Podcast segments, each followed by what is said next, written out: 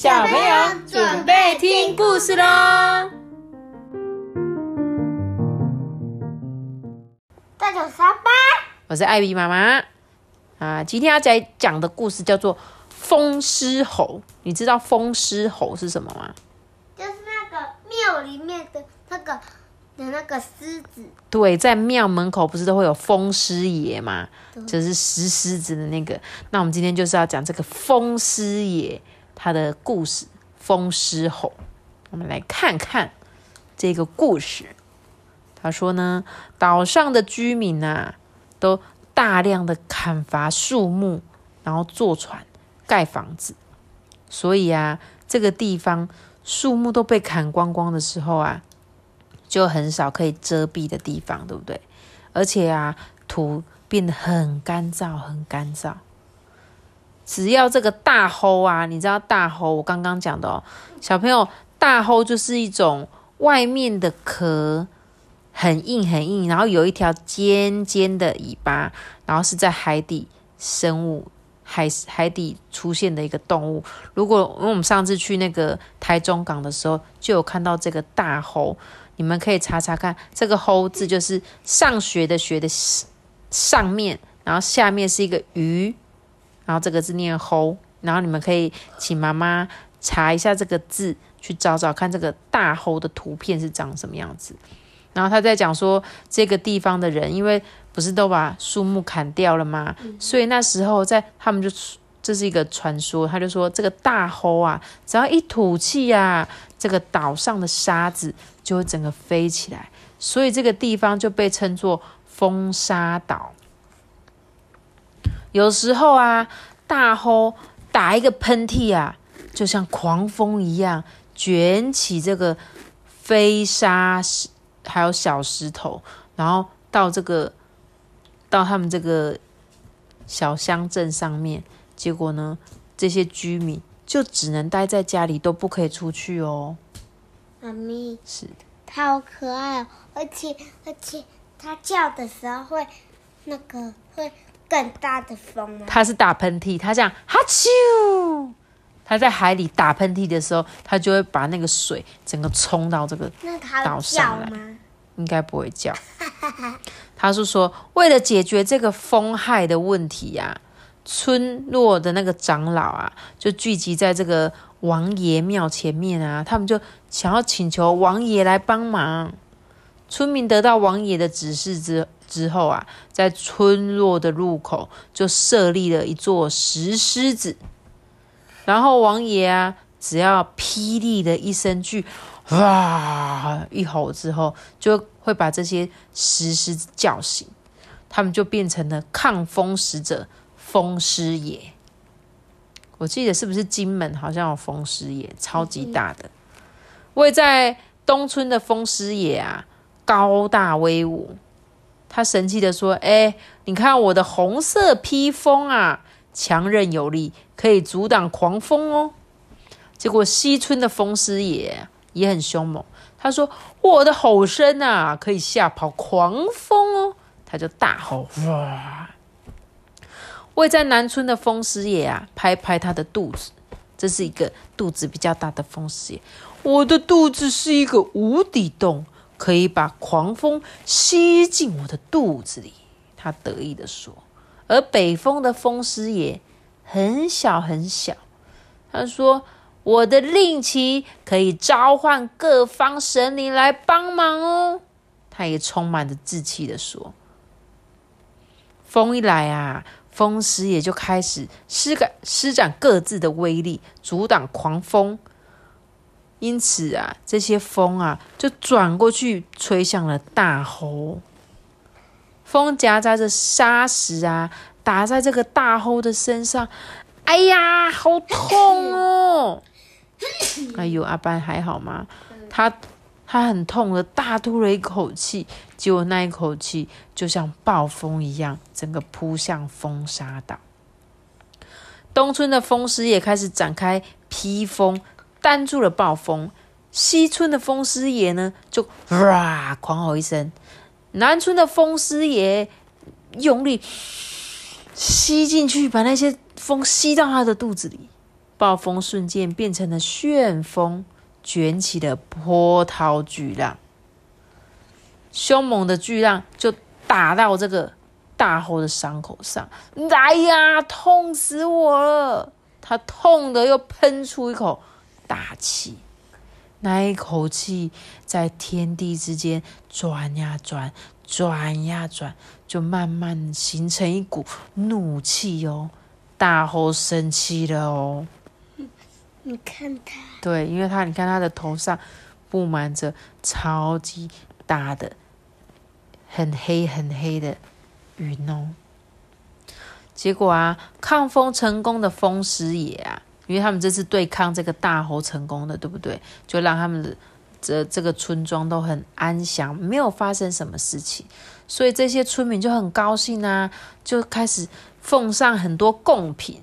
但是啊，风师爷却开始在那边吵架，说：“哎。”我应该是最厉害的吧，因为很多人都拿贡品给我吃。然后呢，另外一个啊，西村的就说：“我比较勇猛，我吓得那些狗都不会叫，母鸡都不敢生蛋。”然后呢，第三个南村的风师也就说：“哎，我最壮，我力气大。”哎，然后最小的那个就说：“哎，还有我，哎，我很有勇气。”哎，嗯。结果这一天晚上啊，风平浪静，风师爷吃的好饱好饱，就浓浓的睡去了。但是有一股不安的气氛正慢慢的笼罩着这个风沙岛。妈咪，嗯，这边你看，他还在吃意大利，的人家给他吃的，就是村民供奉给这个风师爷吃的面面，对不对？好，结果他说，因为他们睡着了啊，就在这个深夜里面，大猴的怒气就像一只黑色的猛兽呼啸狂奔而来。这些风师爷因为都睡着了，根本就来不及反应啊！东村风师爷的身体被飓风吹歪了，西村风师爷的虎牙被石头打断了。南村风师爷的肚子被打破了一个洞，北村的风师爷啊，及时展开他的披风要阻挡这个飓风，哎，但是手中的那个令旗呀，却被这个飞石击落，因为他一定要有这个令旗才可以召唤嘛，就他手上那个令旗被吹倒了。这时候呢？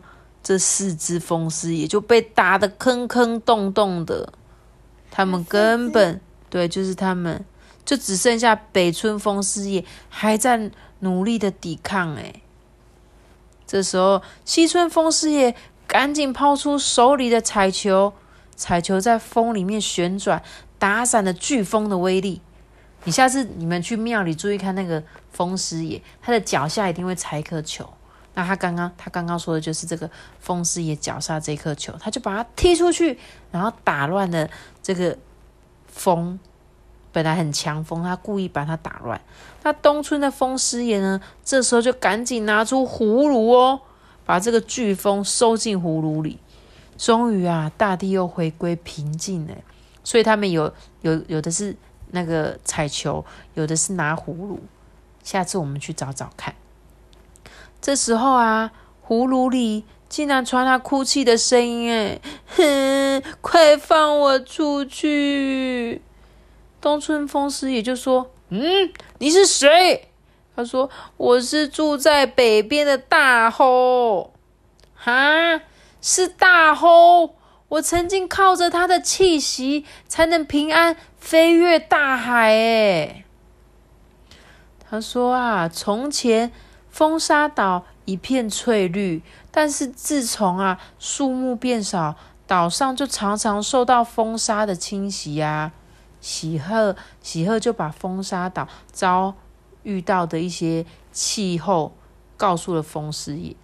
风师爷听了，他才明白这个风害的原因，真正的原因是什么。他就赶紧把大猴从葫芦里面放出来啊。他说。大猴，是我们错怪你了。我有一个好方法，让我们可以和平相处。这时候，北风的风北村的风师爷就跳出来说啊，于是北村风师爷啊就召唤一些小鸟，四处啊收集了很多大树的种子，再请村民把这些种子呢种在岛上的各个地方。然后啊，北村风师爷又召唤了树林，就是树木的树林哦，来帮忙哦，让这些种子瞬间冒芽，然后让这些树长成大树，这些小苗长成大树哦。你看，好厉害哦！他只要请这个树林来帮忙。这时候呢，大后的气息持续吹着风沙岛，但是自从有大树的遮蔽的帮忙，岛上就再也不会受到风沙的攻击哦。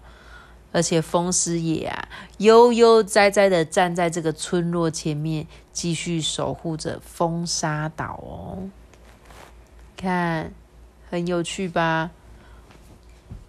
超级有。他说：“哎呦呦呦，对不起。”他说：“有一个大大眼睛的风师爷。”鼻子扁扁，造型可爱，是金门最具代表性的辟邪物哦。所以妈妈刚刚讲对了，真的是金门，对不对？所以我记得他刚刚讲的这个东南西北村，如果我们下次有去金门玩的时候，就去找找这四只，那我就可以找到有彩球的、有葫芦的，还有一只拿令旗的，跟一只胖胖的，帅印，对不对？